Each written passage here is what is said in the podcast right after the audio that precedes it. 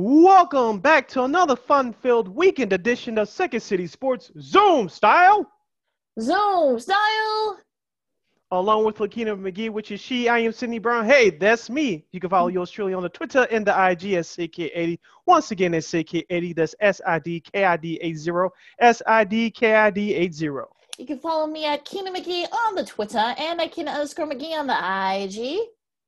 You can follow this podcast, Second City Sports, first right here on YouTube at War Media. Once again, at WARR Media. Videos drop every Monday and Friday. Videos drop every Monday and Friday right here on YouTube at War Media. You can get the audio version of this podcast by simply go to War or Anchor. That's W A R R or Anchor. Type it that in your search engine boxes. On we're available on all podcast platforms. You can go to our website website weareregalradio.com.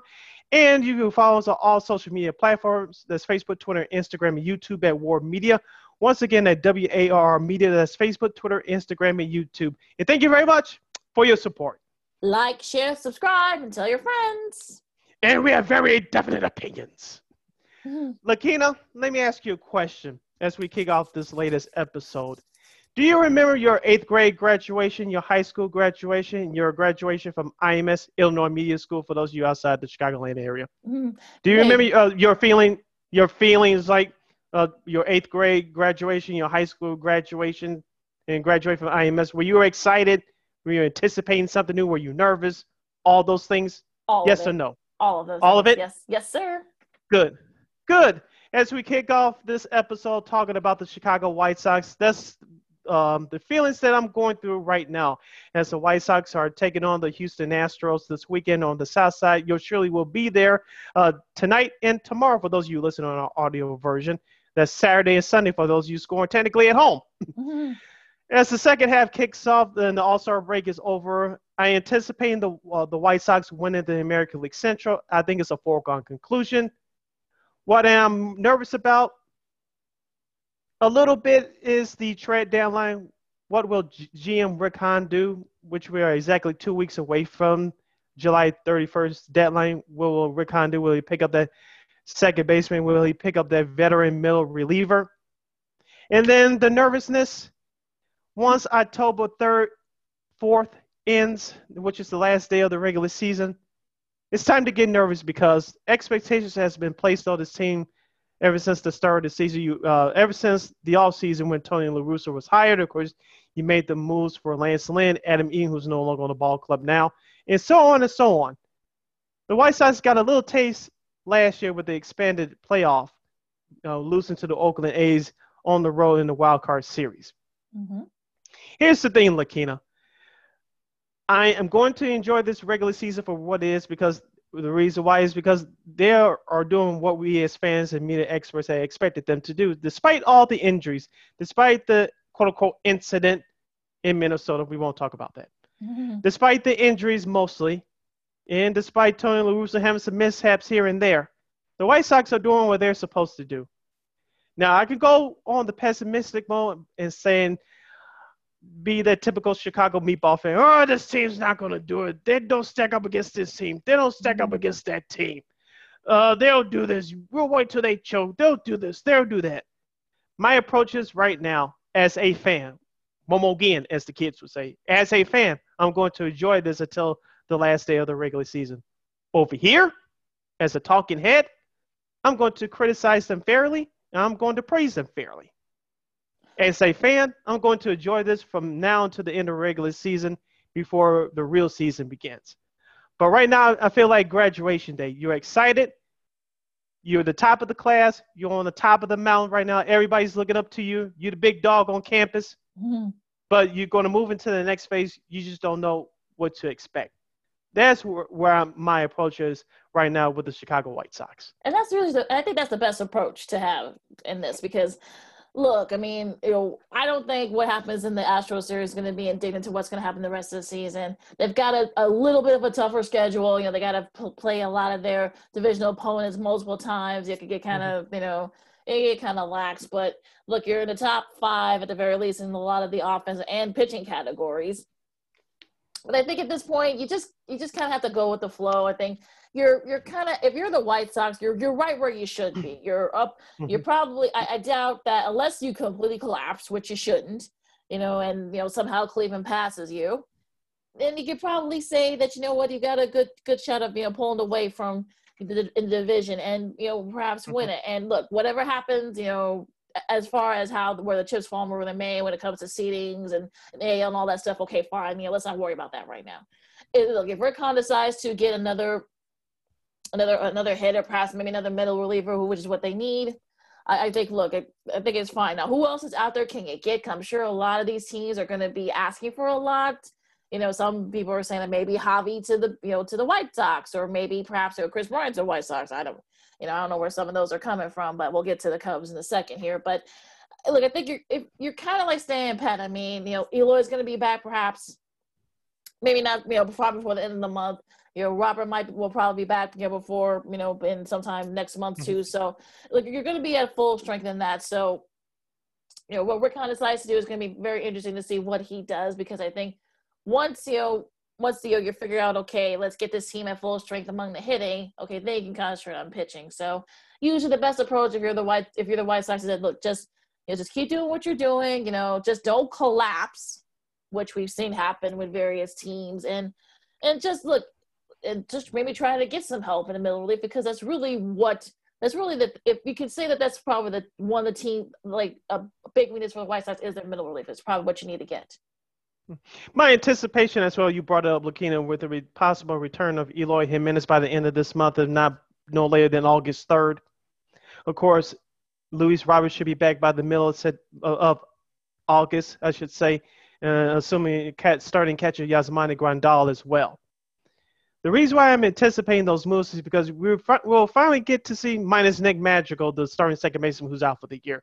But minus him, we're going to see what this lineup is capable capable of as we anticipate of this uh, looking at this lineup since spring training. We were robbed of that because of the injuries. But now, hopefully by the end of August, if the White Sox, like you say, play slightly above 500 ball, they should be okay. I'm not handing them the division just yet, even though I believe the division is theirs.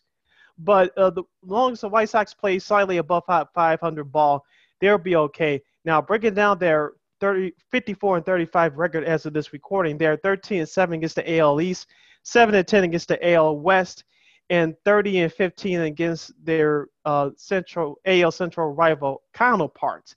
Now, Lakina, we said this over the last couple years. The White Sox uh, needed to do well against the division. They did so-so in 2019. They did well enough in 2020 to qualify for the playoffs, even though they lost the division by one game. This year is, is turned around even more. So they're winning the games against their division. I just need to, to do better against uh, better opponents, including the Houston Astros this weekend.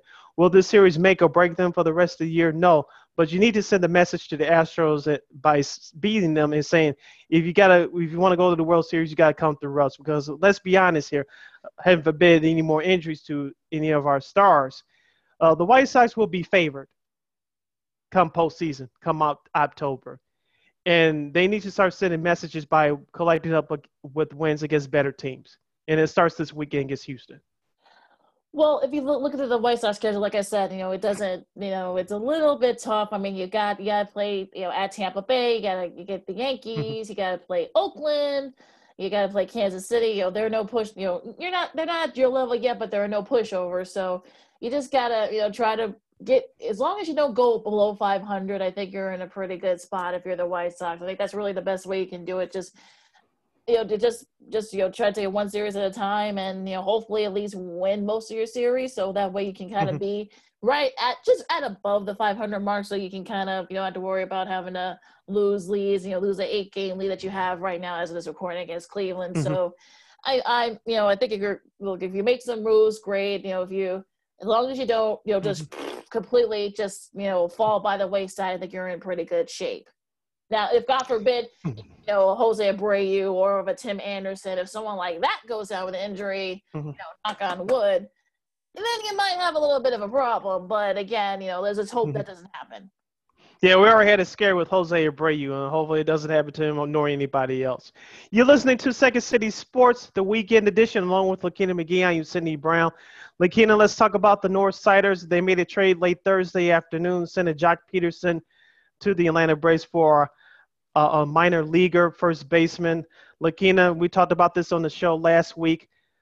Uh, first, Ronald Acuna Jr., uh, their right fielder for the Braves, the All-Star right fielder, injured himself, tor- tearing his ACL. Hopefully, he'll be back in time to start of the 2022 season. Uh, let me explain it this way. Mm-hmm. One of my all top 10 all-time favorite movies, Lean on Me. Shout out to Morgan Freeman. I'm talking about on screen, not off the screen. That's a whole issue. But do you remember that scene? For those of you, you that are listening exclusive on our podcast, looking at roll their eyes. If you don't know what that means, uh, go look up the information yourself. Now back to our conversation. Mm-hmm. Uh, do you remember that scene before um, the things started to turn around at the school?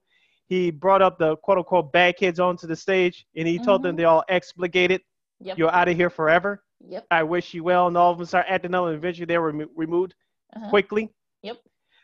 I know some people, especially in this town, Chicago, want to give Jed Hoyer the keys to go ahead with the fire sale.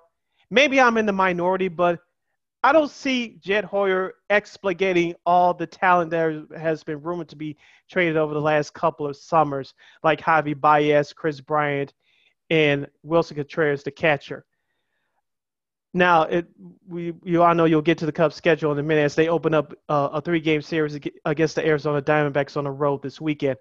But I know Joc Pederson was the first move. I know there may be another domino two that will fall, but like I said, maybe I'm the minority. I just don't see a complete fire sale. Sale. I just don't.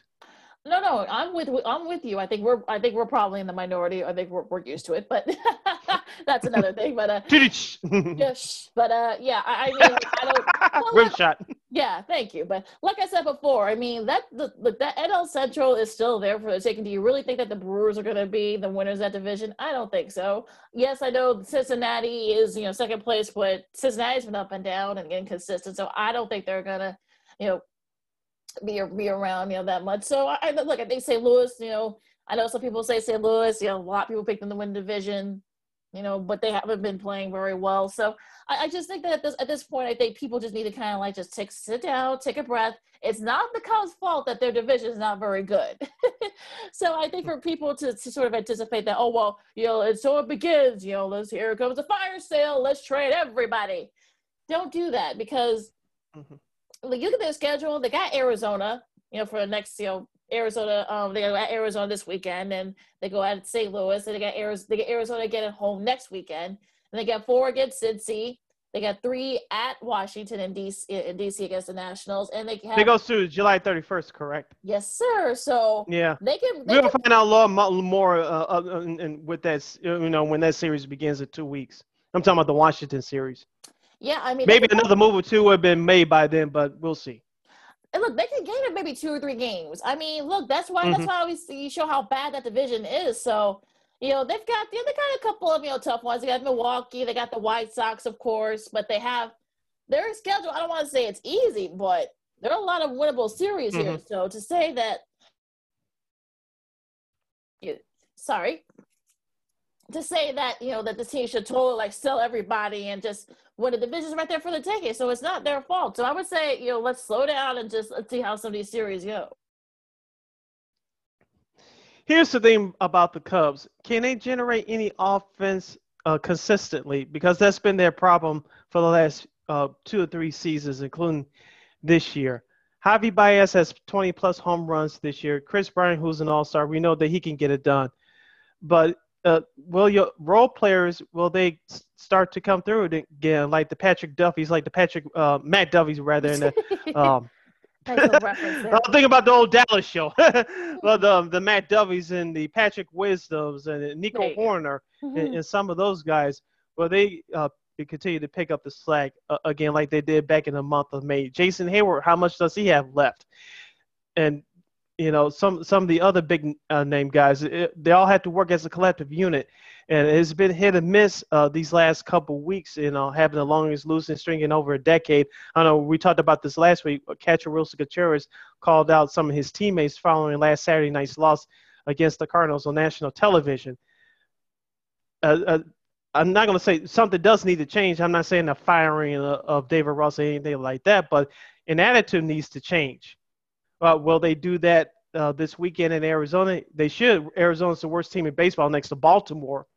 So uh, it had to, at least for the weekend, should change. Mm-hmm. Will, will they translate to being more consistent and start winning games?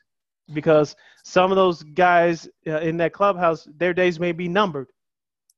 Oh, and also too, like you said, this is consistent. I think that they've had some injuries. You know, some of those guys are coming back. So hopefully, a mm-hmm. Cubs mm-hmm. team at full strength can kind of be sort of like right there in that division. And like I said before, the division still right there is right there still for the taking. So, and their schedule is actually I don't want to say I'm not gonna say it's easy, but there, like I said, there's mm-hmm. a lot of there are a lot of winnable series. So I would say, you know, for people that want a fire sale so badly, I think you might want to slow down on that. well, we still have a couple, exactly two weeks before the trade deadline, so there, there's not a lot of time, but there's some time between now and then. So the only uh, people that can control it is the players themselves. As I said before, the attitude needs to change. Uh, you had a nice long break.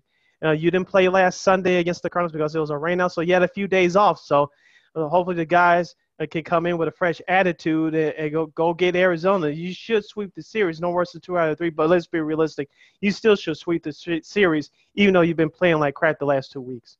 There's no excuse for that either. So we, they they have to. And mm-hmm. I think mm-hmm. for, I think for psyche too, for the confidence and for the psyche of the team, I think your best bet is you better sweep against one of the worst teams in the major league. So that could it, look that could help jumpstart the confidence. So who knows? Exactly.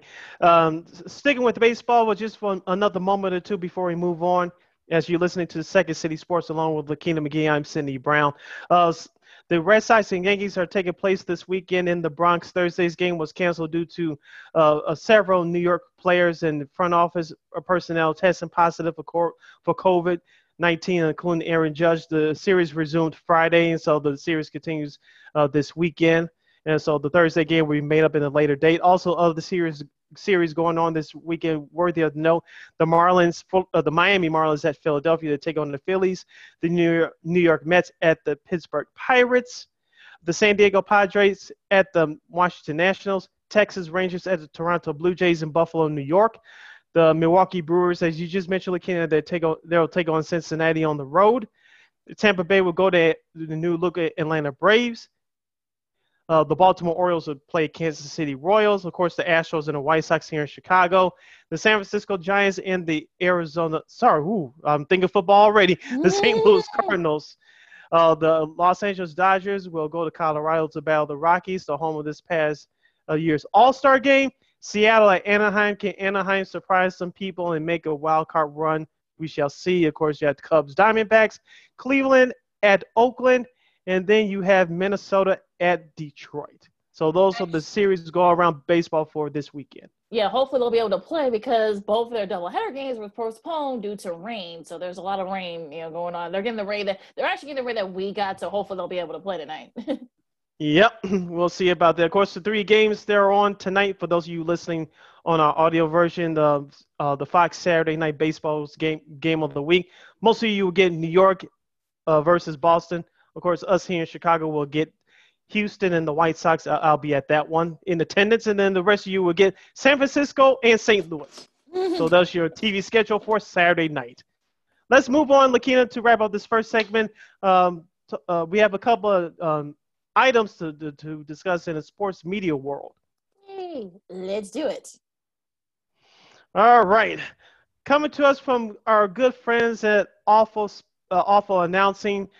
Uh, Tony Gonzalez, uh, the Hall of Fame t- tight end of, in the Pro Football Hall of Fame, is leaving Fox Sports to focus on TV and film projects. Of course, we talked about this before when the news was made a few months ago. Charles Woodson, who was at ESPN, now Pro Football Hall of Famer, uh, he was at ESPN a few years ago, took a couple of years off. Now he's with Fox full time for that Fox NFL kickoff show. That's what head coach Dave Wannstedt, Charissa Thompson, Colin Kyle Cowherd, and Michael Vick I'm sure I, miss, I don't know if I miss anybody else, but Tony Gonzalez was part of that pregame show. Now he leads the network uh, entirely. Of course, he was part of the main Fox NFL Sunday crew. He did the, also the halftime and the post game stuff when Jimmy Johnson didn't do it. So uh, this this going to be a huge uh, hole to fill. But you know this is why they brought in Charles Woodson. Looks like his Michael Vick's role is going to be expanded as well. And congratulations to Mark Sanchez, the former NFL quarterback. He leads ESPN for Fox. He's going to be a game uh, analyst next to Kevin Kugler.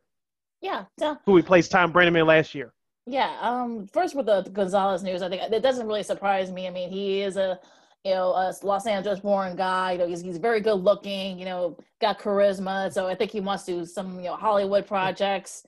So, excuse me. So I think that's you know, that's sort of the route that some football guys, you know, take. We saw that, you know, way back when with Jim Brown and Fred the Hammer Williamson. Now with, um, I think Thomas Jones, I think who's played for the Bears. I think he's doing a lot of, been doing a lot of um, yeah. mm-hmm. movies and t- episodic. Doing work. very well too. Yeah, doing a lot of episodic work. So yeah, so he's got a good resume. So I think he, you know, Gonzalez, Tony wants to kind of take advantage of that. So um, um, I'm, I'm like, I'm not surprised. I mean, he's like I said, he's very good looking. You know, he's got charisma, he's got you know charm. So and very smart. So I think he, you know, he definitely will get be getting some roles on television and movies in no time. You know, of course, you know, Willie Gault way back in the day for us here in Chicago you know, had a really yeah. great Hollywood career. So I think he's still doing some uh, some stuff here and there from time to time, some production stuff too, I believe.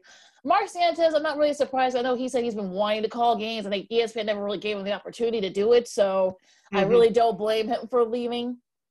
Now it's gonna be interesting too that now that he's gone, that opens the door for that um, ABC college football halftime uh, stuff and pre pre and post and stuff. You know, you got Kevin Negandhi and Booger McFarland. So who fills that role? Uh, Sam Acho, uh, who was hired a couple of weeks ago. Shout out to him and Danny Yay. Parkins, friend of the show, by the way, by doing the community work with mm-hmm. that score uh, marathon here in Chicago to raise to raise uh, money for uh, a new grocery store in the Allstate neighborhood in Chicago. So congratulations to both those gentlemen on that. But Sam Acho has been hired by ESPN. I think he'll do some games as well, but he's going to mainly do studio work. So he's an intelligent guy, former NFL player, former Chicago Bear. He's going to do fine. I know his brother Emmanuel he may do some stuff with the NFL, but he's doing some speak for yourself on Fox Sports, Fox Sports One with Marcellus Wiley.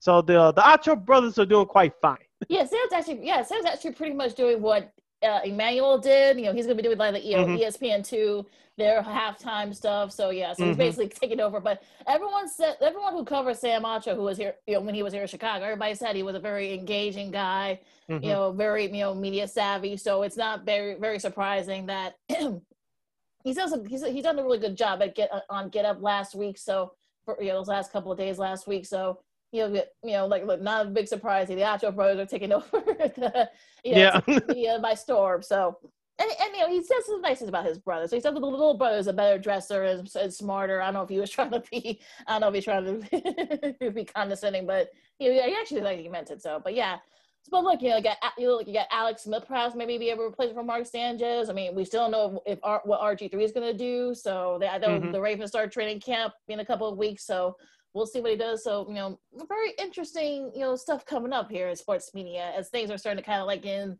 you know get into gear as we get closer and closer to training camp and you know college football is starting their practices and their media days. Yeah. Do you remember uh, sticking with hockey for just a second, Lakina? Do before the shutdown last year? Do you remember the uh, the game early in, on the Sunday night in March between the Chicago Blackhawks and the St. Louis Blues? I do. Yes, I do. yeah, that was the first game where the first ever all female crew, uh, yes. both on camera, behind the camera. Uh, uh, AJ Mleczko, Kate Scott, and Kendall um, Kendall Coyne Schofield, who's now working for the Blackhawks uh, in the, in the front office. Uh, they were they were the first all female crew to do uh, to call an NHL game. Mm-hmm. Uh, Major League Baseball will will uh, make history as they'll be uh, they'll uh, uh, do an all female uh, broadcast this coming Tuesday at 6:15 p.m. Central Standard Time on YouTube, and that's the game between the Baltimore Orioles and the Tampa Bay Rays. Uh, calling the game will be Miss Melanie Newman, the the Orioles regular radio play-by-play for since a year ago. She'll team up with Sarah Langs and Alanna Rizzo, who used to be the Dodgers uh, field reporter. She's back mm-hmm. with the MLB Network now. She'll do uh, the on-field reporting. Heidi White, uh, Watney, and Lauren Gardner, both from the MLB Network, will handle both the pre and post-game show duties. Lakina, Uh, this is not me being being just cheerful just to do it. I'm not a salesman. I'm not a politician. I'm not a liar. But I'm really looking forward to this, and uh, it looks like MLB has gotten it right. Uh, at least uh, hiring a crew that are credible women. They they know what they're doing. They they have credits to their name. So I'm really looking forward to how they present this.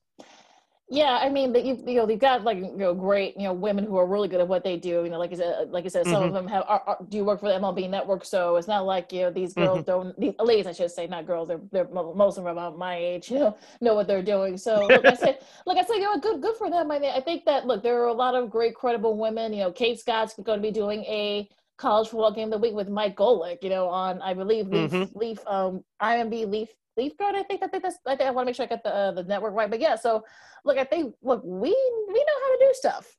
so we know how to do play by play. We know mm-hmm. how to do analyst work. I mean, look, we might we might be seeing some of this in NFL this year, maybe even college football. So I I think look, I think that these leagues are realizing that yeah, you know, women, you know, we're pretty good at this stuff too. So especially if you get like really, yeah. especially if you get like you know women who have been doing it for years. So you know, I think that look, this is probably going to be something they're going to be seeing. You know, maybe not, maybe a little bit more frequently that it won't be weird, you know, for some people, but you know, I, I like it. I'm sure a lot of people are going to be checking it out, and you know, look, I'm sure it's going to be a, a really great broadcast. Yeah, uh, help me um, with my memory, really, Keen. I think the NBA did it a few years ago. If not, if not uh, if not, just uh, let me know. I think they tried to do it a few years ago. If not, they should do it. But the NFL should do it for sure because you have a lot of female fans that watch football. I'm not talking about just wives uh, with their husbands who are football fans. We have a lot of hardcore female football fans as well, whether they're married or not, whether they have children or not. So NFL hasn't done it yet. I think the NBA has always tried before. You know, they, of course they have regular analysts, but I don't think they have done an all-female crew yet. No, I'm talking about the not NBA. Yet. Not yet. Uh, I know the NFL hasn't done it yet. Those two leagues need to start doing it. I think didn't Am- didn't Amazon when they were doing the um the games of the week wasn't um who was doing that? I think I think Andrea Kremer I think Hannah Storm were doing it. They had an all female play by play. I think they did that last last couple of seasons. I yeah. think. Yeah, you're correct, Bunch. You said they need to put it on a major network. Yeah, so yeah. I, I they haven't the done major it yet. network. That's what yeah, I'm saying. You're so, correct on that as far as Amazon Prime. We'll we have some news on them in just a minute. But yeah, you're right as far as those two doing it. But I need to see it on NBC, Fox, and CBS, so more people can watch it. Yeah, that's yeah, you're you're right about that. And I think yeah, and hopefully with the sex of this up, maybe they will. Maybe the the the bigger networks will do that. I think I think maybe with streaming, I think it's probably it may be easier for people to accept. I think that's probably why we haven't seen on a major network yet. You know, of course, you know, look, I, I don't know what people's problems are, but you know, but I guess in in, in the streaming world, it's mm-hmm. more acceptable. But you know. Speaking of Amazon, uh, Amazon becomes the first ex- exclusive home for, of Thursday Night Football with the 2022 season. But with that exclusivity also comes with the burden of producing the NFL Thursday Night telecast itself. According to the New York Post, Andrew Marchand, Amazon is working on a deal with NBC to produce its Thursday Night Football package. The partnership would be a three-year agreement with Amazon having an option to extend the deal to five years. NBC running the Amazon streaming broadcast will put Sunday Night Football executive producer Fred God- Gaudelli in charge of the operation, and it might also allow up up to a couple of Amazon's announcer fantasies to be fulfilled. The hope that the the NBC's involvement will result in Al Michaels calling play-by-play for the Thursday night broadcast. As reported in June, the veteran announcer uh, uh, is Amazon's first choice for the job. Will Michaels be willing to call two games per week since, since it will be the final year of his NBC contract, perhaps retirement. Perhaps he would be willing to go out on a high note and light, or larger workload. And with Michaels in the booth, maybe, just maybe, Amazon and NBC could break through and entice Peyton to finally take a game analyst gig after years of being pursued by ESPN for Monday Night Football and CBS and Fox at the time as possible replacement for Tony Romo before Romo agreed to that big time deal. As part of the Amazon Thursday night package could be Maria Taylor, who's reportedly on the verge of joining NBC after her ESPN contracts expired uh, next week in the conclusion of the NBA Finals. Could either uh, could either be the sideline reporter or perhaps pre and post game host for the telecast. According to Front Office Sports Michael McCarthy, Taylor's deal with NBC could be non-exclusive agreement, which will allow her to work on the Amazon broadcast. For the past three seasons, Fox and the NFL Network have produced Thursday night broadcasts with a simulcast streaming on Amazon, as you mentioned with Hannah Storm and Andrea Kremer, along with alternate fields, including, including the, the ladies that just mentioned. But with Amazon taking over uh, Thursday night football exclusively next season, the streaming platform will obviously want to make a splash with established broadcast talent that could attract more viewers and demonstrate that it's prime time production despite not being on network or cable television. Lakina, as we as we said before, uh, the way that we watch our sports, uh, by the way, is just TV and radio. It's, not just the only two options anymore. There's more money being put in streaming, so people want and need options, especially in this digital era that we're living in right now. And this is just another prime example. yeah, I mean, look, if, if Amazon does get the, the Sunday ticket, you know, there's some rumors that they might get that. So, I, you know, that's going to be a very interesting uh, thing here. And as far as, you know, the Thursday night, I know that they've been, if you're Al Michaels, I mean, look, you're, look, you're 78, you're still, you know, very sharp. You're still very, you know, quick witted. So do you want to do a full workload? I, I don't know. I mean, you know, and we know that this is the last, I think this year, I believe is the last coming season is the last season of his contract. So yeah, and plus they get the Super Bowl this season, yeah, so, so that, that could be his last game before yeah. Mike Tirico takes over. Yeah, so if you if that's the if, since that's the case, I mean, do you really want to have this heavy workload? I don't know if he wants to do that. So, especially with the Delta mm-hmm. variant and stuff, it's still COVID. You know, so it's like so they may want to limit his travel. So, mm-hmm. I I don't know if he wants to do that we'll see. Um, look, as far as you know, Peyton Manning, I know they've been people been years been trying to get you know. I know CBS tried to get before they got Tony Romo. I'm sure I think mm-hmm. Fox has tried to get him before. ESPN has been right. and pleading for him to you know do Monday Night Football. What makes Amazon think that they're special that they can get him to do it? I mean, that's I think he likes to do yeah. what he's doing now, so I don't think they're going to be able to do that. So, I mean, I don't know. And as far as you know, the other stuff, I mean, Maria, Maria Taylor, I think we're going to talk about. Well, I guess what we'll say. I mean, if she does end up going to NBC, and you know, Amazon could also be part of that deal. I mean, and, and look, I mean, she wasn't going to get Stephen A. Smith money. He's been there longer, so you know, mm-hmm. eight million. Yes, it's asinine, but it is what it is. And plus, you know, you you turned down the raise when some of your colleagues, you know, were being you know shoved out the door or were asked to take pay cuts. Look, you know, look, Maria Taylor is great, but you know unfortunately, you got to play a little bit smarter. So I don't know what her people were thinking, allegedly. So I don't know, but look, you, get Cassie Hubbard to take over that spot, you know, on game day and on you know Saturday Night Football, the primetime coverage, the game of the week, if you will. Maybe Malika Andrews could probably, perhaps, maybe make a play for that spot too. So I, I, don't know, but again, there's still, like I said, there's so much stuff going on in the sports media, especially this time of year, since everything's starting to take yeah. shape. But it's just hilarious and it, it's fascinating to follow, Sid. it is fascinating to follow, especially in an industry like this that we're um, breaking through and we're trying to put our mark, and everybody's trying to put their mark if you're working in this industry. So we gotta follow the trends and follow what's going on.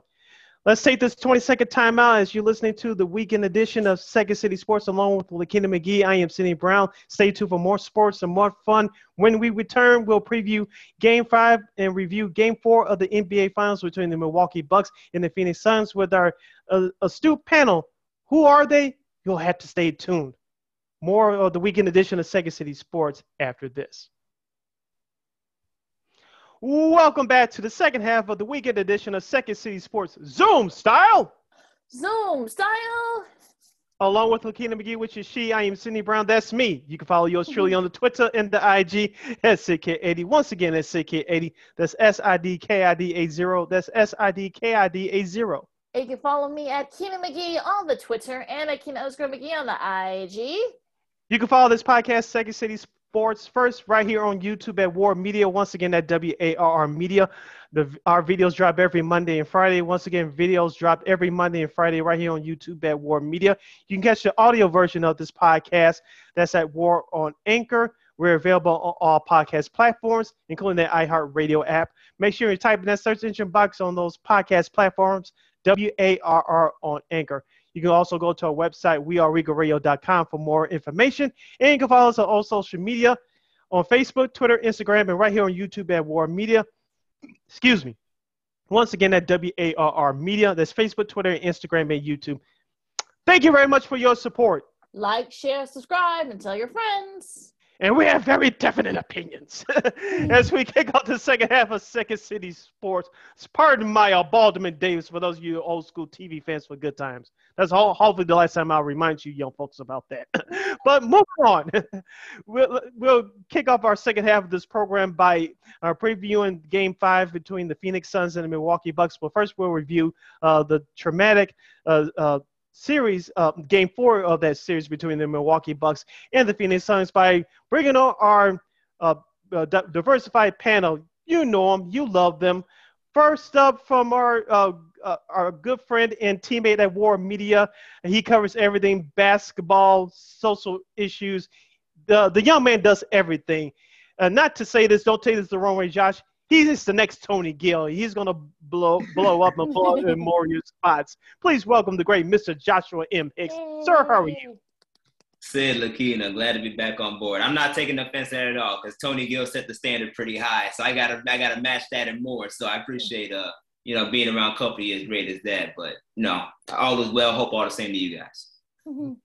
Yeah, no problem. And of course, last but definitely not least, she's the only Miami Heat fan left in Chicago.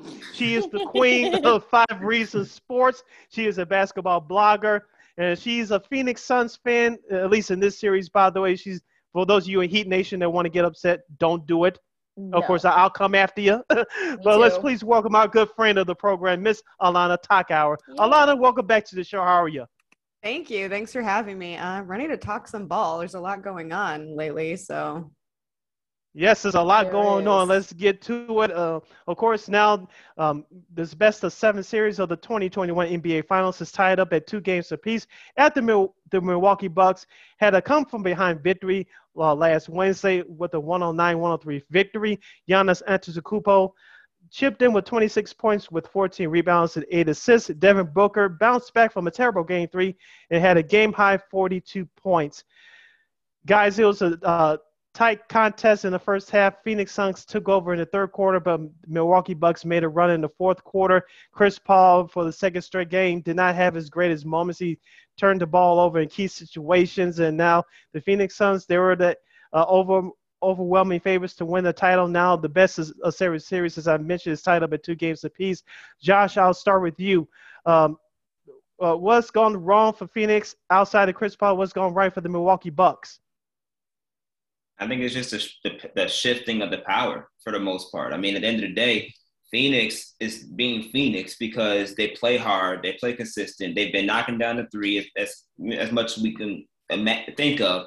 And mm-hmm. the coach, Monty Williams, has been making coaching adjustments. Um, that, that it just wasn't Phoenix's night. And I think the key X factor to this thing was the was the Chris Paul effect. We haven't Chris Paul just was not himself these past couple of games. You have to wonder, you know, since he is up in age and he is playing deeper into the playoffs, which he is not accustomed to doing.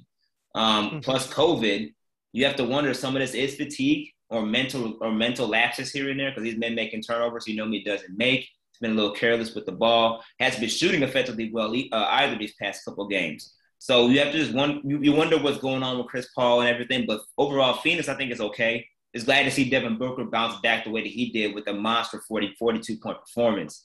Um, so to see that for Phoenix is encouraging. I just think they just got to just keep with it. It's a grind. So you're in the playoffs. It's a different situation for both teams. So I think they're just filling out what it's really truly like to be in the playoffs. Milwaukee, for the most part, um, Giannis is still being Giannis, so that's a given, right? But the best yeah. thing, I think the best thing about that, or the encouraging component, is you've seen the rise of Khris Middleton, especially in key moments. Um, Khris Middleton is showing that you know, although Giannis is supposedly the face of the franchise and the main guy, when it when it matters most, this team does not succeed without Khris Middleton playing at an elite level that we know he has the capability of doing, and he has been doing that the past couple of games at home. And I'm still waiting for Jrue Holiday to show up. I mean, Jrue Holiday is, mm-hmm. you know, he's the, he's been playing, playing great defensively against Chris Paul. Um, that and whoever he's other assignments he's assigned to, whether it is Devin Booker or Mikal Bridges, whatever the case may be, he has showed up defensively. Well, offensively, he's had his he's had his lapses. He hasn't been consistent. So I'm waiting to see if Jrue Holiday is going to come back in that offensive form that we know he's been playing great in the uh, throughout these playoffs so far. If the Bucks can get that, that highly increases their chance of really taking over this team to the next level. The problem is though, now you got what three more games, two of them gonna be in Phoenix. Can you win on the road? Um, that's that's gonna be the next question, which the Bucks have shown that you know they don't play their best on the road and are not we're not capable so far of playing on the road in this series. So those are be those are gonna be the next big things. But I think it's just honestly just the grind of the playoffs is what we're experiencing, and players that have never been to the finals before adjusting to what that really looks like. Alana. Yeah, I think that's a great point. Um, I tweeted this out. It kind of seemed like, you know, nerves were getting into CP3 a little bit. Um, obviously, he's a pro, and that's not something um, that should be happening. But at the end of the day, there is a lot riding on this. This is the first chance that he's gotten to go this deep. Um, and I think that, you know, not only mentally, but the physical component of it, to your point, to get to the finals, it is a grind and that takes out of a person. Um, I think, you know, the COVID situation, we didn't really get confirmation on how bad that was or the extent of that. Um, but I would be shocked if it didn't play a role. And we also have to remember his hand isn't completely fine either. Um, I don't know if any of you have kind of picked up on that, but there are times when he's grabbing his hand pretty visibly. Um, and again, I'm not making excuses. You have to push through. It is the playoffs, and you you are being counted on as that veteran guy. Um, but I I'm not necessarily worried. I would have loved a sweep personally because I and honestly, this is not only because of what they did to the Heat. The Bucks are just very unlikable to me. I like the individual players here and there. Um, I have all the respect in the world for Giannis. I really actually like Holiday Middleton. I know a lot of Heat fans don't like him. I have no problem with him, but as a unit, I just don't find them likable, and I don't understand people who root for them, to be honest. Um, so I'm just here pulling for the Suns. Hopefully, they can get this done. I said Suns in six, so it's still. I mean, I didn't expect the sweep. It just would have been nice. she's worse than me, Lakina. I just don't like uh, Mike Bunos. She she's uh, she dislikes the whole damn franchise in town. it's it's a it's a rivalry thing I guess you know, with the Chicago with you know Milwaukee. Like yeah. you know, no no no success for any for any pro team in Wisconsin, but uh. But you know, the, the supporting cast for both these teams, you know, they've had you know their various you know moments. You know, both the Cams on, on the Phoenix, you know, Cam Johnson Cam Payne you know, probably could have done more in game four you know, to help out CP3 and also to, but then Bobby Portis actually has been doing some things. You know, Pat Connaughton hit some couple of big shots, you know, to get the, uh, put the game away for Milwaukee. Alana, I'll start with you. Can, who, you know, who has the advantage of the supporting cast and can, you know, can the supporting cast kind of keep up? Um, I mean, I have to give them props to your point. I think a lot of guys on the Bucks have been stepping up. Um, I am not a Portis fan at all, so that is hard for me to, to swallow. There's some people in Miami that want him, and I'm like, stay, stay away as far as possible. Um, but I will say, I think you know, maybe not so much in the series so far, but I I do think that the Suns supporting cast is strong. Um, what Cam Payne has been able to do this season, I don't think anyone expected out of him especially I know we were kind of scarred here in Chicago with what showed up um, at that point. So, I mean, he needs to definitely be, give, be given props. Um, I think it's just a matter of kind of getting their heads in the game and and having a well-rounded effort. It's great that Book was able to bounce back, um, but especially if CP3 is struggling, they're going to need more. Josh. Yeah, yeah, I agree with all the points you just said. And we have to remind, and when we talk about these things, we have to be mindful of the fact that the Phoenix Suns are a relatively young team. Mm-hmm. Devin Booker's only, want to say, 27, something along those lines. Um, Cam Johnson, he's a, he's, he's a rookie. This, he's, a, you know, I think he's a rookie this past year or a second year player. So, you know, there's a lot of young players that are playing high quality minutes and high quality time. And even though they are, they've been working themselves out and they have, they're around veteran leadership, you know, you're talking about your first couple years in league and your first mate and your first real major chance to go to a playoff. It's not just a regular first or second round exit. You're talking about the NBA Finals. That's your biggest stage. Um, so these young guys, even though they may not have been performing at the rate that we know they can, you know, they're also getting their feet wet because this is the experience that they never had before compared to the Milwaukee Bucks, where even though there are some guys on that Bucks team that have never made the finals, there's a lot more veteran leadership on that side. Um, but to me, the Suns have the most talent. So the Suns have the most talent. You would hope that with the coaching staff that they have, the veteran coaching staff that's there, um, between Monty Williams, Willie Green, who's who's now in charge or in the front lines to really sign that contract with the Pelicans as the next head coach. Um, so major props to him. But I think Phoenix has more of the actual overall component of really taking this to the next level. And like you mentioned before, Cam Payne, he might be champagning in a little bit, depending on how they, they, they win this championship, um, which is something we never thought would expected in Chicago. But, you know, Cam Johnson, Mikal Bridges, I love Mikal Bridges. I wish the Bulls drafted him so bad. Mm-hmm. but Mikal Bridges, like that, that, that he's the perfect component of what it means to be a three and D guy in this league, and he's about to get paid next summer, and he's it's, it's shown throughout these playoffs. And I think the uh, the Jae Crowder addition was a very underrated but yet smart addition to that team, especially since sorry, Alana, he left for Miami last year. one day I don't think about the fact that we let him walk away. Yeah. Yeah, yeah, it, I, that, that that definitely hurts for, for Miami Heat fans, but it shows for Phoenix fans. It, it shows that what, what he really brings to the table, and having that along your perimeter, you know, really helps set the tone for this Phoenix uh, roster overall. So and I, I, think eventually, you know, the Phoenix Suns will pull through. I've always said uh, from the beginning they'll be Suns in seven, um, just because both teams play great at home and they're both, um, you know, very young. First experiences on both ends, so I'm I'm giving the Suns that edge because of the home court.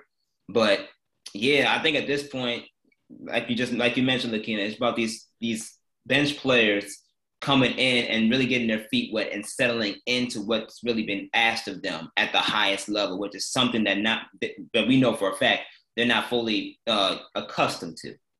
Also, too, Devin Booker is only 24. So 24. Oh, I yes. gave him, I gave him close to me. Good lord. Okay. he's, been around a while though. He's been around 24. okay. Yes. Go ahead, Sid.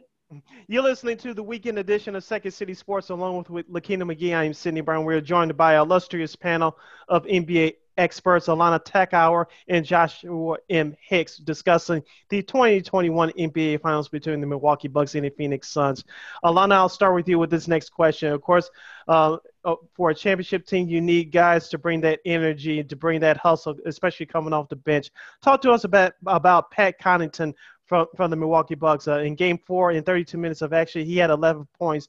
At times, he's been Milwaukee's best player at times outside of Giannis. But talk to us about Mr. Connaughton and his impact uh, on the Milwaukee Bucks uh, because we all know they don't have that much talent outside that starting five. Yeah, I mean, I think the problem with the Bucks is that you never know what you're gonna get from most of the guys. Um, I think you can generally count on Giannis, and Middleton has had his struggles, but overall, I do feel like he's a reliable, you know, figure for them. But outside of that, um, guys just aren't consistent. Um, and what's been interesting, I think, in these finals is okay, you can say from one game to another the inconsistency um, because you're playing a different team, you're figuring out both offensively and defensively what you need to do. But you're in the series with the same team. And so by now, I think guys should have a good handle on what the Suns are about. Um, and especially if CP3 is not performing uh, to his full potential. So I don't know. Connaughton, I think he has potential to step up for them. I just personally wouldn't count on that to show up every night. Um, and I think that has been a problem from Milwaukee. Josh? Uh, well, I mean, hey, Connaughton can shoot the three, but what else can he give you? Right? He, he's, he's not, he, he knows how to fit his role, but when his role isn't amplified, he, he, he shrinks. Um, and that's the reality of what he's shown throughout this series. If he can't make a three point jump shot and he's struggling to stay in front in front of you defensively, he's not going to last too long out there on the court. Um, so he needs to step up, not just offensively, but defensively as well, because at the end of the day, Giannis himself was literally an extra move or extra tweak from that knee away from being out of these mm-hmm. playoffs yeah. mm-hmm. in the last series. And that was him not just going offensively, but playing defense, which is his specialty. Um, we can't, you, the Bucks can't rely on Giannis to save them every time, you know, in, defensively like that. And that knee is, should be should be a sign of that. I'm glad Giannis is okay, but that's the reality that the Bucks are in. So because of that, someone like a Connaughton who's going to be playing consistent minutes off the bench then needs to show up on not just offensively but defensively. He has to help fill that void so that, so that way that defense could be much more set and much more profound. compared to what we're accustomed to seeing. So I don't know. I, I don't I don't trust Connaughton either. Um, I mm-hmm. don't trust a lot of the Bucks guys. I barely I don't even trust the coach. So if I can't trust the coach, I don't think show... anyone does. so, oh no, no, no. So, I yeah, I think Milwaukee's just been living on a prayer as of recent, you know, with everything going on. But you know, he he he has the opportunities to play those roles. So he got to step up in ways that he that, that we're not accustomed to him seeing in order for him to have a chance. Well, real quick though, before we move on to your other basketball related stuff, uh, that block that Giannis made on, on Booker, you know, to kind of seal the win. Everyone's now saying that it's the the best block, you know, ever in NBA Finals history. When people forget that just a few years ago, and it was a Game Seven, mind you, which actually won a championship. Of course, LeBron blocked Iggy. Of course, you know the complete that you know the Cavs come back against the Warriors. So you know, quick, I'll, Josh, I'll start with you. Is the Giannis block, you know, the best ever in NBA Finals history? You know, prisoner of the moment portion of the program. Go ahead. Hmm. Please, no. no. You sound like me, Josh. You sound like me. like, no, I mean, yes, it's it was a heck of a play, of course, but come on now, like you, you're blocked. You are seven one, going up against a seven foot center on an alley oop you have a good chance. Okay, like you don't have to run down nowhere. You ain't got to chase anybody down. You're right at the basket, right next to right next to your opponent, and you can just block this. You can just block it. You have the same chance.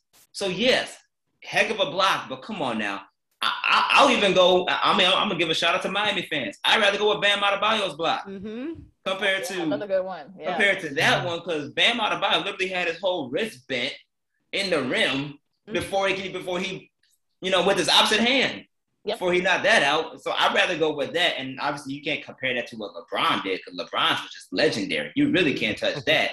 But talk about the best block in the world. Okay, stop overreacting. Just relax. You know, this is the finals, but come on now, let's, let's not get carried away here. Like, let's bring the real, let's bring it back to reality. You know, take take your drink. I don't care what you drink. This is water for me right now, but y'all have whatever drink y'all want.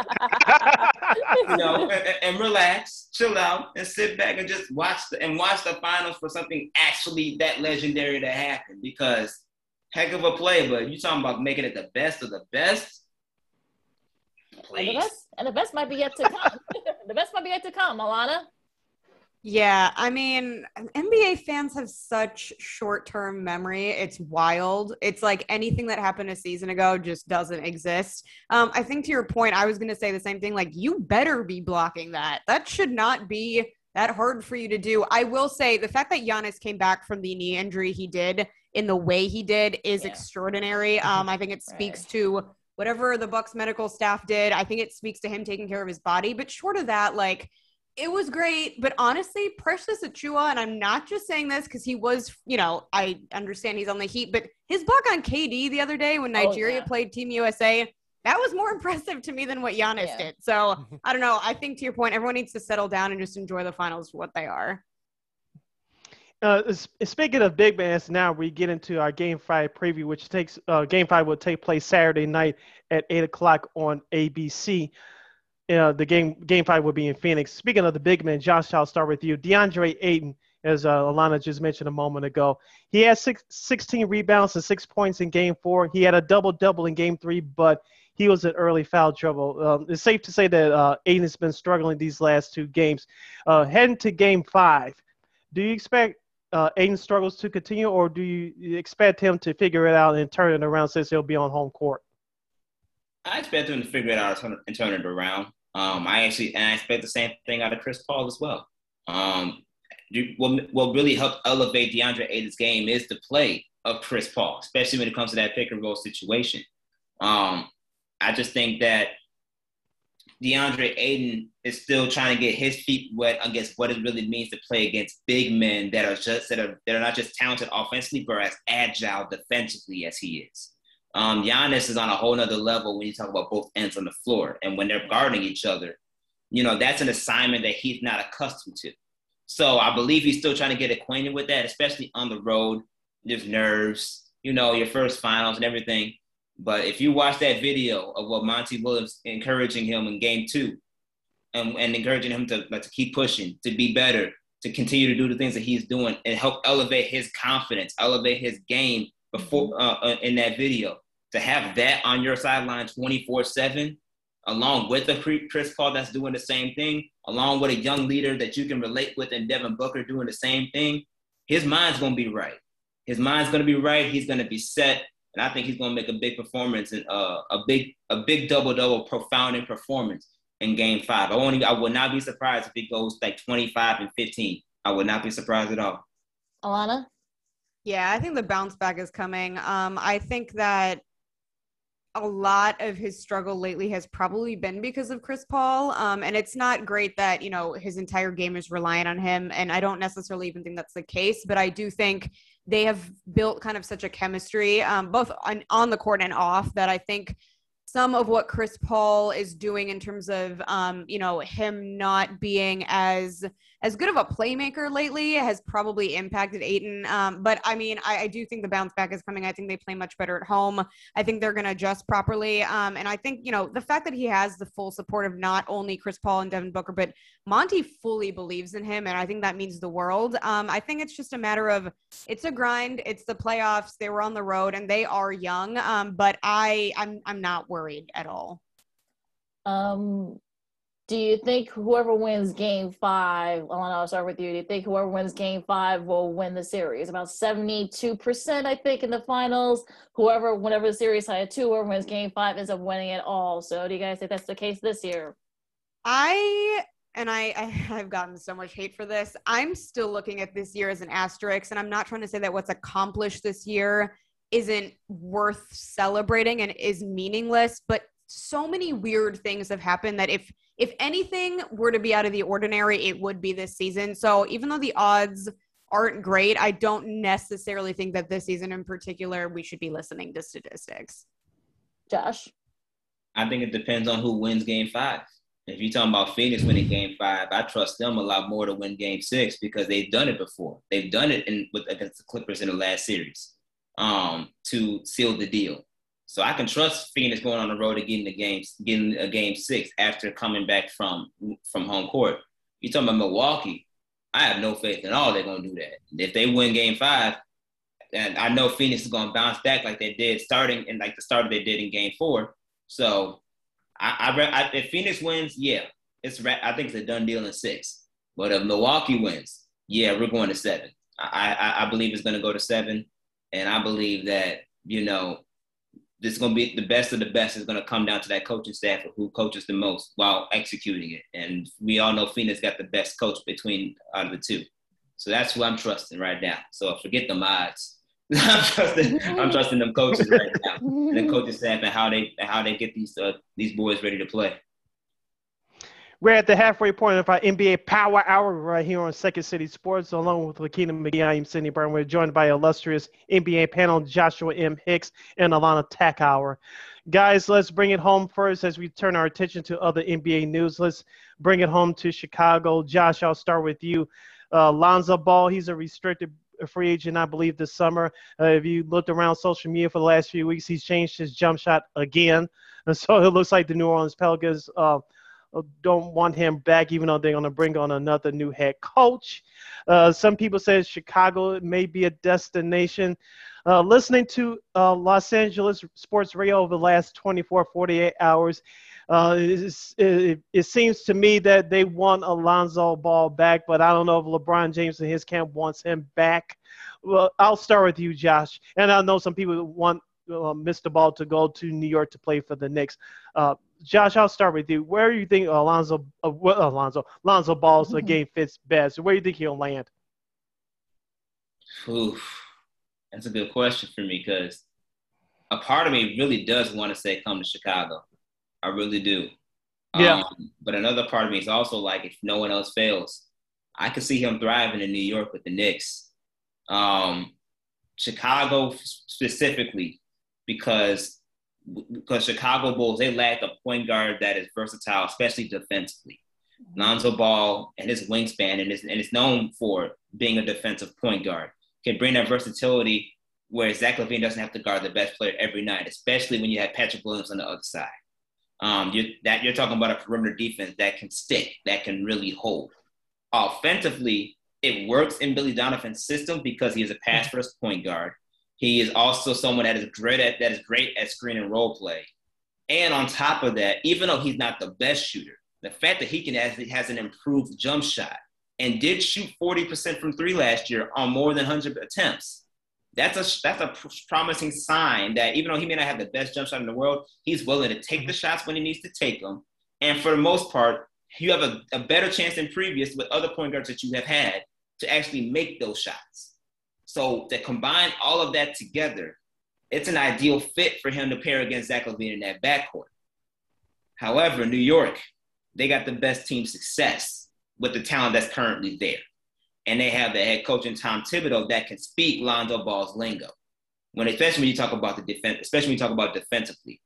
You're talking about a fast break um, with Julius Randle on one side, Lonzo Ball, and potentially, potentially another superstar coming to New York, depending because they got the cap space to get one. If that really goes through with this new front office, and which things which seems to be more and more promising by the by the day, Lonzo also gonna have some talent to really play with. Um, so I think it can work in both situations. Um, and and not and not to mention how uh, with the draft taking place, a recent report that came out about Detroit and the Pel- about Detroit being torn on who to pick with the number one draft, and the Pelicans and the Rockets and all these all those different teams are reaching out to them to figure out about getting that first pick. You're talking about the Pelicans if they get the number one pick, pairing Cade Cunningham with Zion Williamson.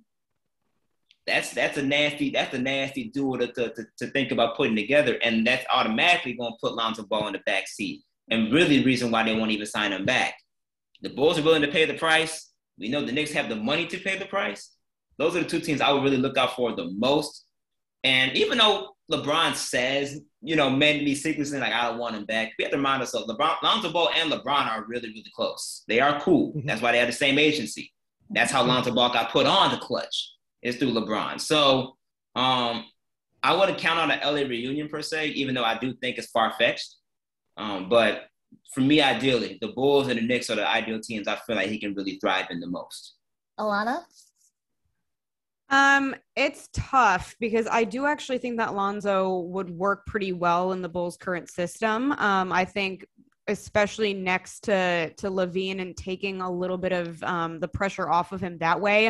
Um, I think the pass first mentality is important to to remember too. Even though I do want him to keep improving his shooting, um, I don't think that he should be boxed into one of those situations where he's never going to look he's never going to be looked at as a scorer. Um, with that said, do I think that him and Thibodeau could be a really good pairing? Yes. Um, I think that's the type of coach he does need. Um, I think in terms of what he wants, it, it I'm not sure what to think of him anymore. When he came into the league, and I know some of this was kind of connected to his family, it seemed like he wanted to be, you know, the star on the team and kind of want to be given that preferential treatment in terms of kind of being the go to guy and the number one. And I don't think if that's still the case, that's going to work on on the Bulls. Um, I don't think that's the kind of guy that they're looking for. However, he does seem to have been toned down since then. Um, I think his dad has chilled out a little bit. Um, so I don't know. I think the fact that you know he has been linked to the Bulls for the better part of this entire season. I know during trade, you know, talks that was also the point. The fact that that hasn't died down to me does signify something. Um, I don't think I would really believe much in him heading back to Los Angeles. So I do think it would be between New York and Chicago. Um, but I'm I'm down for him to come to Chicago. I think give him a chance. Yeah, I think a lot of like a lot of Bulls fans wouldn't mind that at all. So another sort of potential trade, um, Damian Lillard. Um, apparently has requested a trade, uh, uh, allegedly, and apparently his top four in no order the Lakers, the Warriors, the Knicks, and the Heat. So, Alana, I'll start with you. I know how I, I think I know how you feel about it, but how do you think Dame will get traded, and if so, where? Yeah, I do think he'll get traded. Um, I think that you know he he's definitely a loyal guy, but at the end of the day, he he wants to win as well. Um, I think honestly, it seems like Miami does have a pretty good chance. Obviously, it's going to take the right pieces. Um, and I'll be honest, right now, I think Miami is in a position where anything could happen. Um, they're every day there's new reports of who's staying and who's going. Um, and in a way, that's good because there's options. But on the other hand, it makes it kind of difficult to realistically know, you know, what the future is going to look like there. Um, I think it's great that he's spending time with Bam Adebayo on the Olympic team. I think they can kind of talk and see what's going on there. Um, so I, I I would do honestly whatever it took to get Dame in Miami. Um, so obviously I'm biased, but that is my preference there. and that would make Matt, our buddy Matt Peck, would not be in a very good mood if that happened. No. but, I, but I, maybe that'd be a bonus. Who knows, Josh? yeah, you can never count on Miami. Pat Riley always got something up his sleeve, man. So you never, so you can't, you can't pass nothing up Miami, especially with Jimmy Butler there.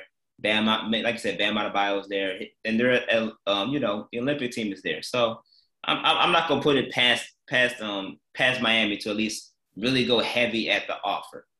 Um, I'm actually kind of co-different on this though, especially because of Damian Lillard as a whole. I actually think he ends up staying, um, and I think he ends up staying because he wants to give the franchise at least one more chance to get it right um, especially now that you hired Chauncey Billups as your head coach, who is someone that he highly respects. Um, so to have Chauncey Billups there, to be able to see him put together a staff, the coaching staff that he wants, I think he's going to give Billups a chance. That being said, if he changes his mind and really does submit this trade request to get out of there, and, and Portland actually honors it, I think the only one of the only places I really see him going outside of the Knicks, of course, because it's it's a big market and, hit, and they have the cap space to swallow up his contract. I think he goes back home to Golden State. And the reason why is because Golden State has the picks. They have James Wiseman to trade along with them to, to eat up that salary cap space. And that will put them in the best chance, best chance to win right now in a winning culture, as well as be the future when it's time for Stephen Klay and Draymond to go.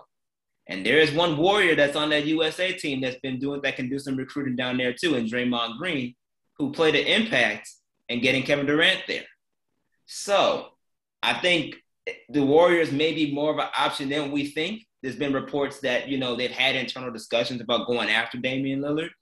Um, and with that fran- with that franchise and that front office being known historically for what they can put together, not just in free agency, but also through the draft and developing the talent through the draft.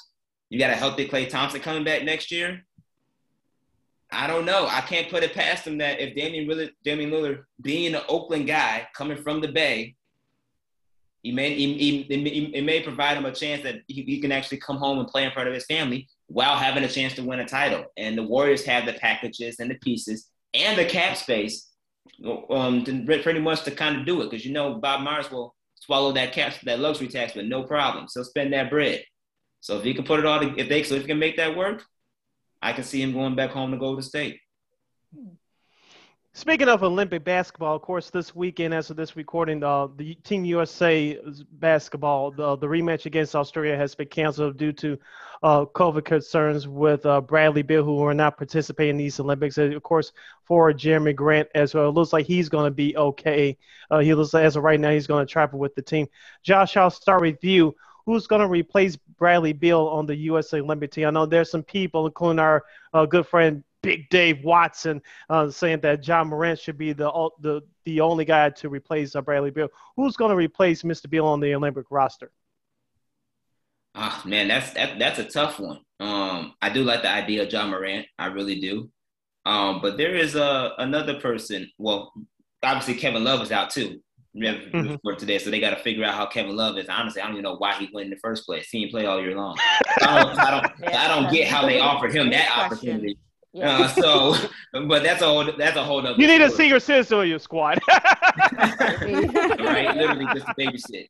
Um, so now that so obviously you got to replace him, but to replace Bradley Beal, why? Last time I checked, there was a guy that just played in the Eastern Conference Finals named Trae Young who got some who can easily do what Bradley Beal does, but even do it in a similar role to what maybe Steph Curry did when he was at Team USA. And they had some success out of that. Just saying. So I think Trae Young can be uh, should be that guy to get the call.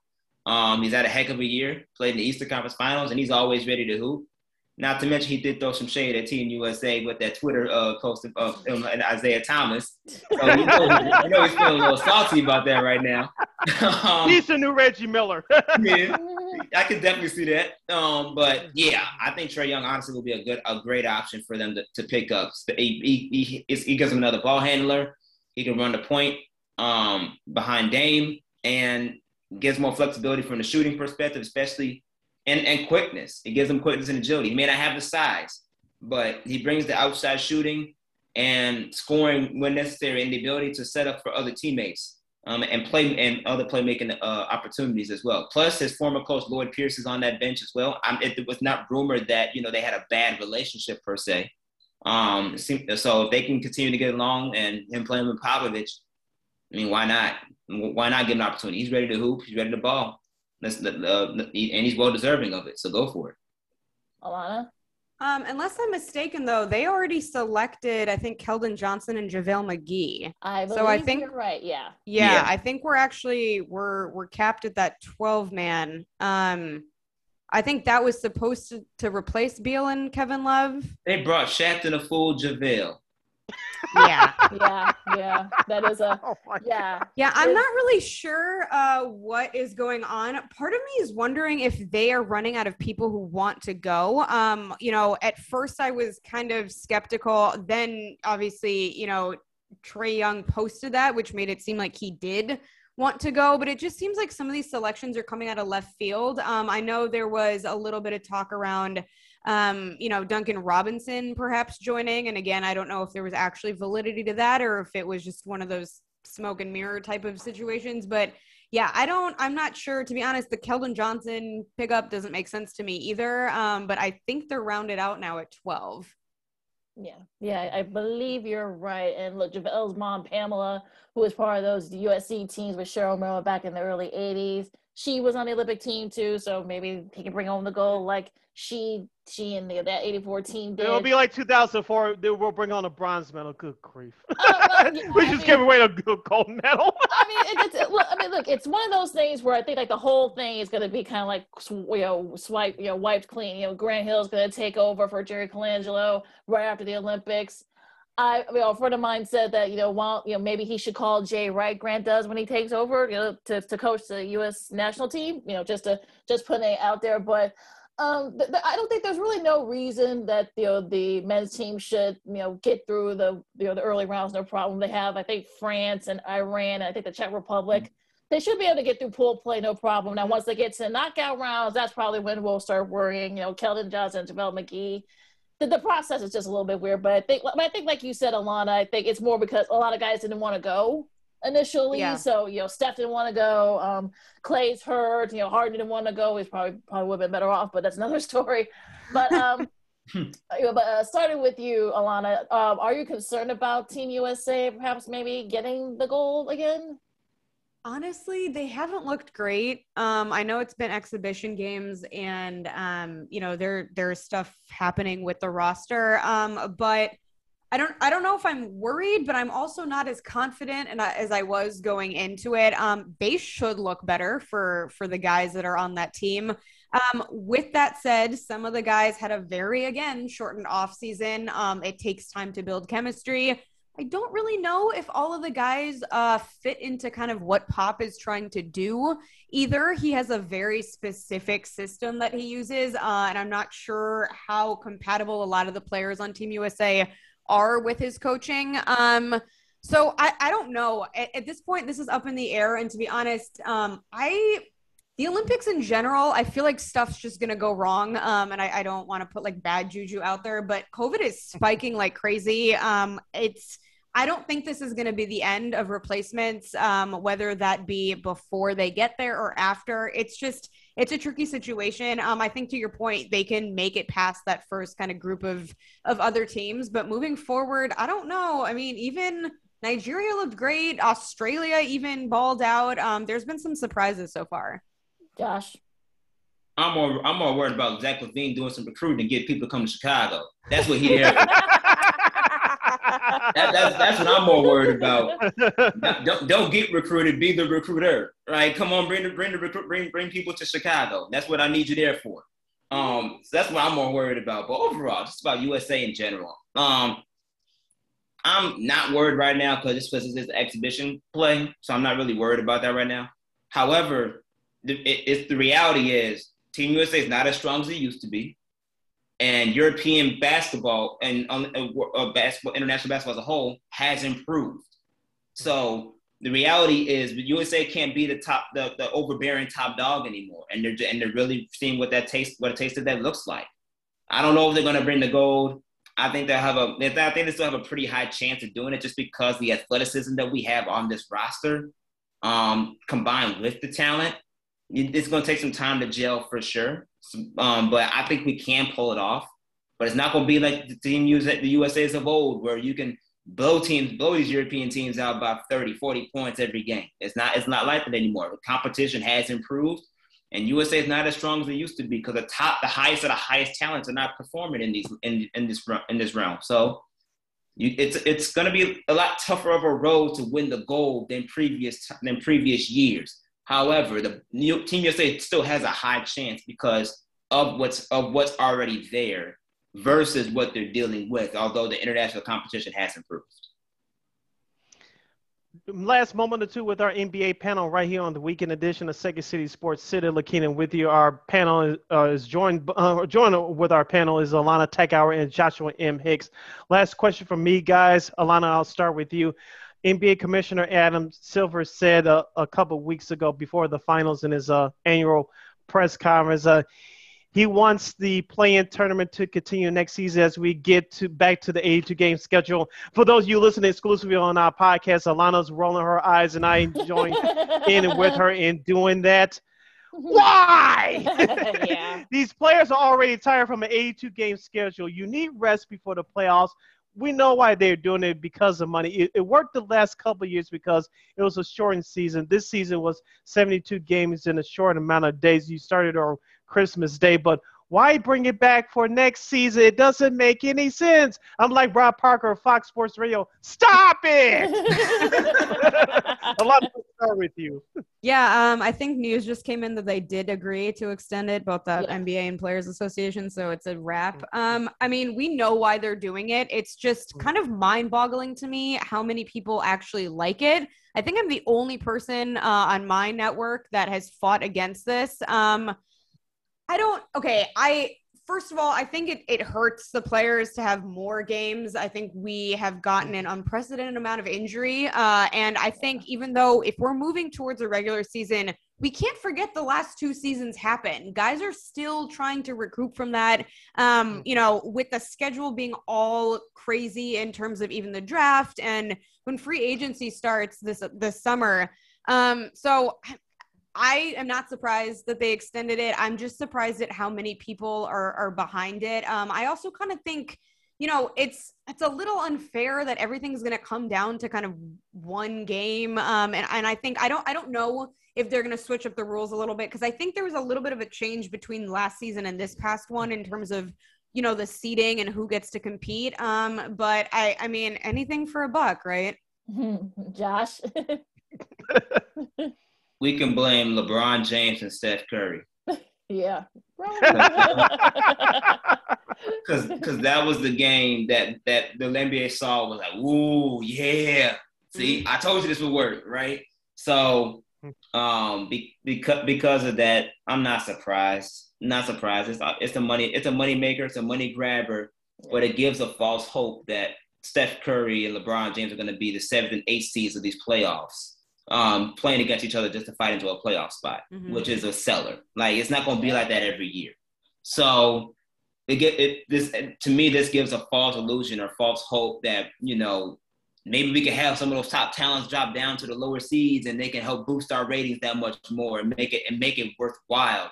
When that's not going to be the reality. This is a one. This was a once in a lifetime mm-hmm. season opportunity with everything going on. So it's just to me it's just some false hope and i hate that you know they get to say well since we, i just hate that teams in general if they're trying to recruit like especially in, uh, in like free agency where they could say well we didn't really technically make the playoffs but since we played in this play-in tournament we're good enough to make the playoffs. So, our team. Like, no i don't want to hear that.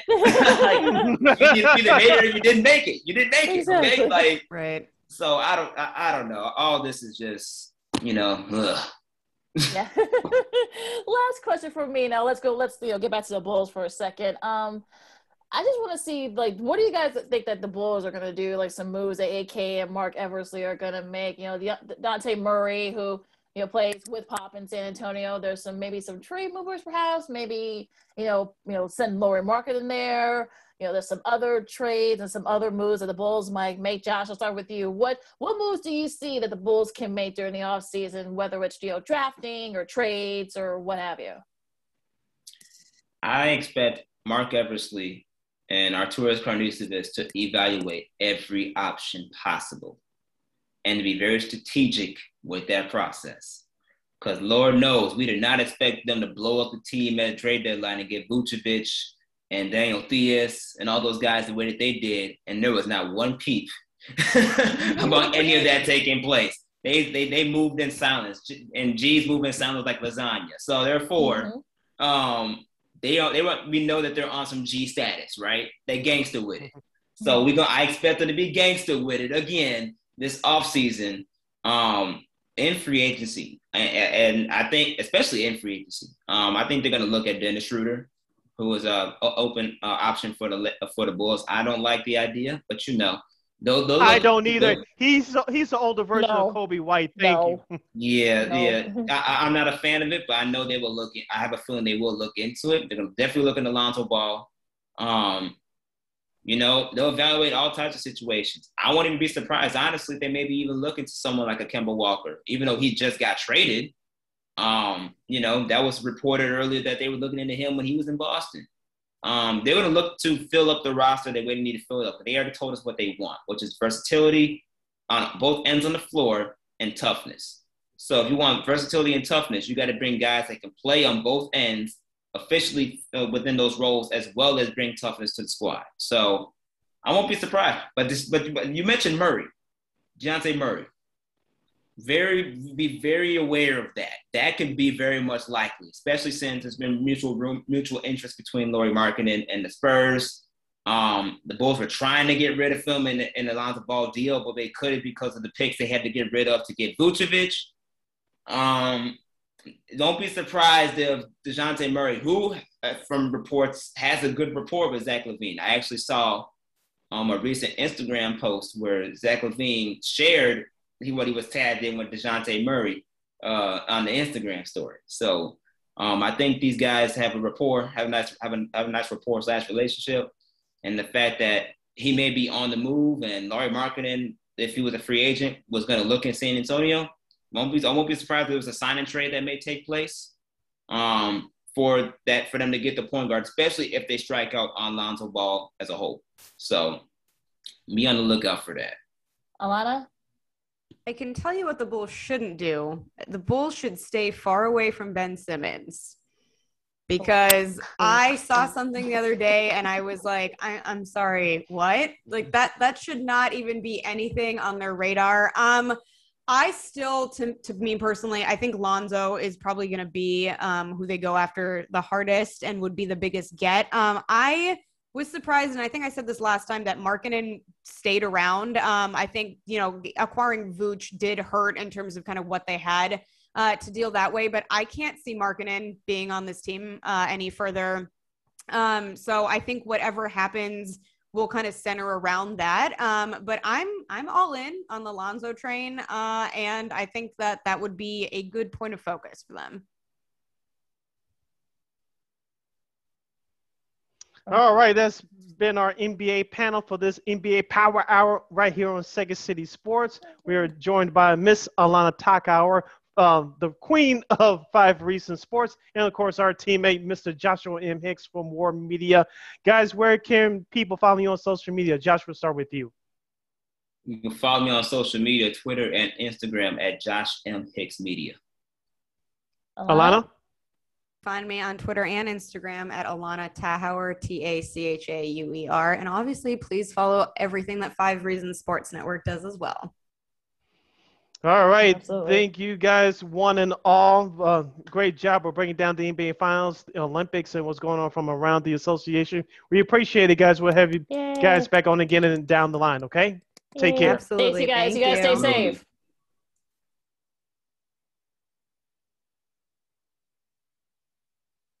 Lakina, let's wrap it up.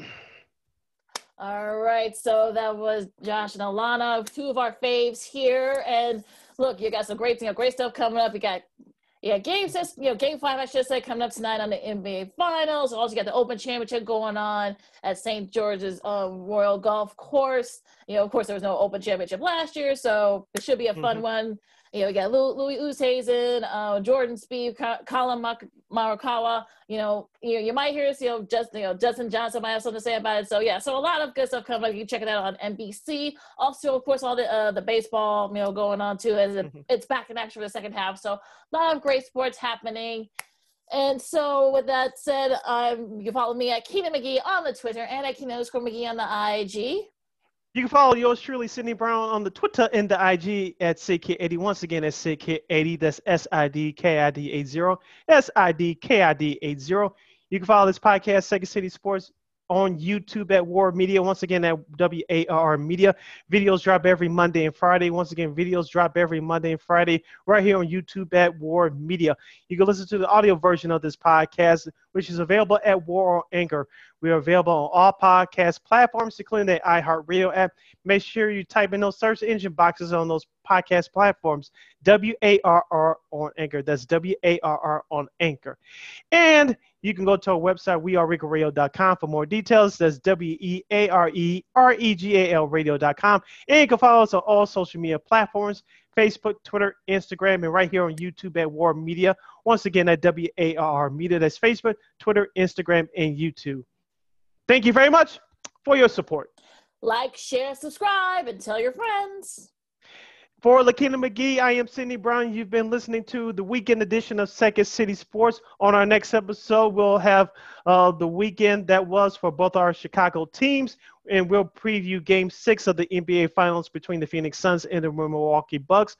Who will be leading this series? We'll find out on Saturday night. We'll be here to preview Game Six for you on on our next episode. As the team who's leading will be one close step closer to claiming the 2021 NBA championship. As, as I mentioned, for Lakina, I'm Sid. This has been Second City Sports. We'll see you next week. Till next time, holla! Stay safe, everyone, and wear your mask. And and also, too, if you're gonna get vaccinated, fine. If if not, you know, just wear your mask and keep your distance and be safe.